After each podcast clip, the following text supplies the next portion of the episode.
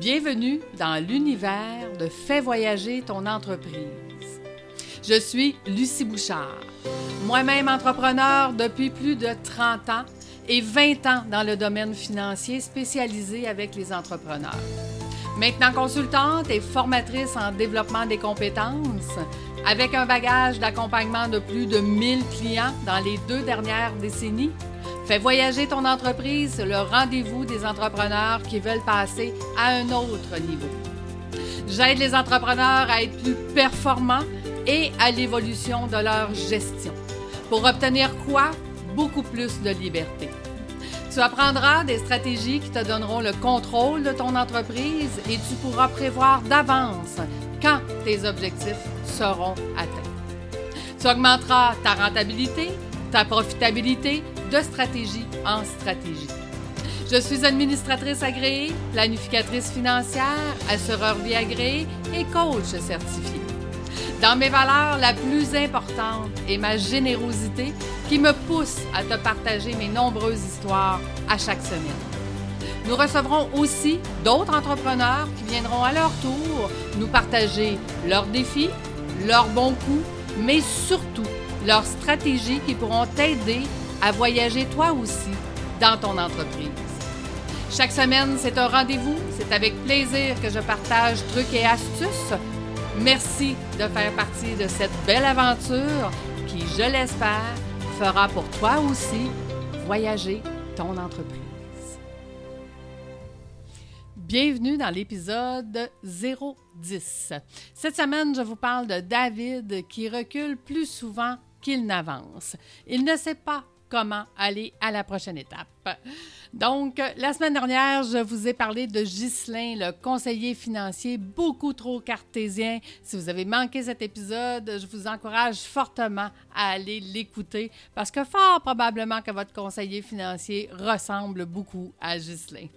Donc, revenons à David, euh, qui suit, ceux qui suivent mes webinaires, David est un colibri.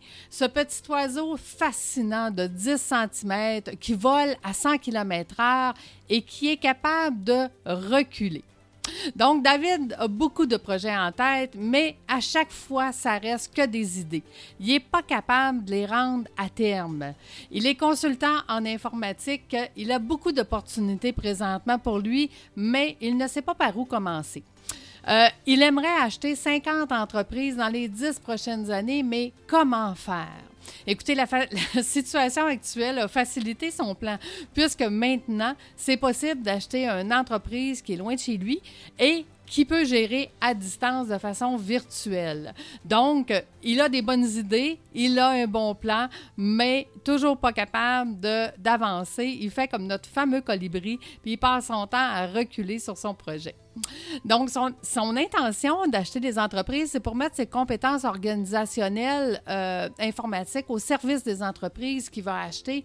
Donc, celles-ci vont être beaucoup plus performantes. Ce qui veut dire que ça va faire un win-win. Hein? Il va acheter une entreprise, il va la rendre plus performante avec ses compétences et cette entreprise-là pourra devenir son partenaire euh, euh, en partie ou complètement. Donc, euh, mais par contre, dans les dernières années, il a fait beaucoup d'essais-erreurs dans sa planification et depuis que je l'accompagne, je lui ai appris à faire du développement horizontal, comme les grandes multinationales. Donc, je vous donne un exemple. Un développement horizontal, c'est d'être capable, exemple, de transférer sa plus grosse dépense en revenus. Fait si j'ai une entreprise, à, part la dépense d'employés, si j'ai une entreprise qui achète du matériel et que ce matériel-là, c'est ma plus grosse dépense, bien, si je deviens propriétaire en partie ou complètement, ou si j'échange justement mes compétences comme une euh, portion d'action de cette entreprise-là, ma dépense devient un revenu. Il euh, faut faire attention, par exemple. Dernièrement, j'ai rencontré quelqu'un qui me disait Ah, moi, Lucie, c'est exactement ça que je fais. Je vais justement m'associer. Et l'entrepreneur arrête de parler. Puis là, je lui demande Mais qu'est-ce qui se passe Il dit Écoute, je viens de réaliser que l'entreprise avec qui je vais m'associer, pour eux, moi, ils n'auront plus à me payer, donc ils n'auront plus de dépenses pour avoir mon service. Mais moi, je vais devoir payer mes employés sans avoir de revenus Donc, ce qu'il était en train de faire, ce n'était pas du développement horizontal. Il était en train de mettre son entreprise plus à risque que l'autre entreprise qui, elle, n'avait plus besoin de payer ses services et qui aurait plus de ventes, bien, se retrouvait beaucoup moins à risque que lui.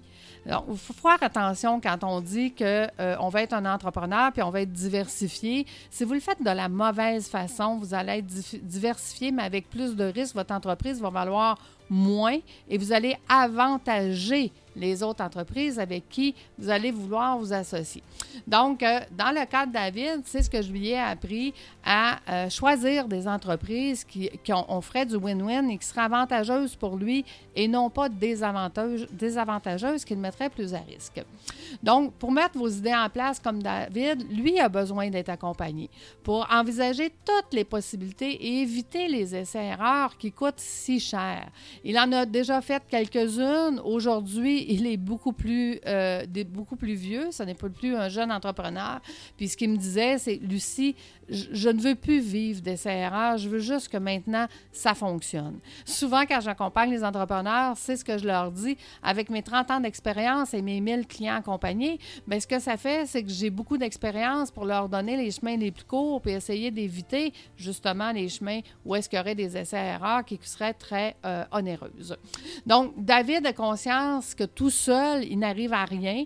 Depuis qu'on l'accompagne, ben à ce moment-là, on est en train de planifier déjà sa prochaine acquisition, puis il en a déjà fait quelques-unes depuis ce temps. Donc, euh, aujourd'hui, j'accompagne les entrepreneurs à se libérer de leur entreprise pour pouvoir aller à un autre niveau. Ils aiment beaucoup, en fait, David, il aime beaucoup le fait de travailler maintenant que 12 heures par semaine au lieu de 12 euh, heures par jour. Se libérer de son entreprise, c'est un peu ça aussi. Fait que vous voyez, quand maintenant il pense à acquérir une entreprise, euh, on a développé ses compétences d'administrateur, donc il est capable de euh, calculer le risque de cette entreprise-là et de voir si c'est une bonne opportunité pour lui ou non. Vous savez, les gens, euh, je dis toujours, quand ils pensent comme des salariés, ils pensent qu'il y a juste une façon de faire. Donc, exemple, ben, ça me prend de l'argent, Lucie, pour acheter une entreprise. Absolument pas. Il y a d'autres options. Si toi, tu as une compétence ou tu as une expertise que tu peux échanger contre une portion d'action d'une autre entreprise qui va faire que eux euh, vont être plus performants et que ça va être du win-win, ça, c'est ce que j'appelle penser comme un administrateur et non pas comme un employé.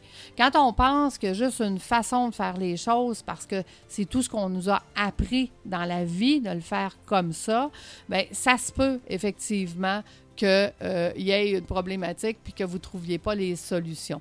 Il y a mille et une façons de faire les choses, comme il y a plus de 300 stratégies fiscales et financières. Je m'amuse à vous le dire souvent, mais euh, elles existent. Donc, il y a mille et une façons, mille et un chemins euh, de se rendre à Paris. Peut-être qu'il y en a qui sont beaucoup plus courts que ceux que vous aviez pensé si c'est Paris, c'est votre destination. Donc, imaginez maintenant, David aura une retraite bien différente avec plusieurs entreprises au lieu d'une seule à vendre pour combler ses besoins financiers de retraite. Mais encore là, comme je dis, penser comme euh, un salarié, c'est de penser que mes entreprises à la retraite, je vais les vendre et que j'espère d'avoir assez de revenus pour ma retraite. J'explique souvent mon petit monsieur de 82 ans qui prend son cellulaire, qui regarde si tous les employés sont entrés, qui regarde ses chiffres si tout va bien et qui va jouer au golf le reste de sa journée pourquoi ça ne serait pas ça être, euh, d'être administrateur et pourquoi ça ne serait pas ça euh, la retraite? Pourquoi on est obligé de penser qu'on va vendre notre entreprise, puis qu'après ça, on n'aura plus d'autres revenus. Peut-on faire les choses différemment? Peut-on faire les choses euh, euh, autrement? Absolument. Quand je, développe, quand je développe les compétences d'administrateur, je peux travailler sur mon entreprise, j'ai plus besoin de travailler dedans, bien, ça donne toutes les possibilités euh, de retraite qui sont complètement, mais complètement différentes. À ce sujet, souvent, on me demande, Lucie, je sors d'argent de mon entreprise, puis je m'en vais le mettre dans les REER. Et écoutez, il y a d'autres façons de faire, encore là. Euh, ça, c'est une façon que, que j'appelle une pensée d'employé. Quand on est euh, une pensée entrepreneur ou administrateur, mais ben, quand j'investis ma retraite dans mon entreprise et qu'il se présente une opportunité, bien, je peux prendre une partie de celle-ci puis venir profiter de l'opportunité. Si elle est dans le REER, bien, je viens de me couper toutes les opportunités futures que je pourrais avoir. Donc, vous voyez, l'important de comprendre ce que David a compris, euh, c'est vraiment de dire, ben écoute, toutes les possibilités.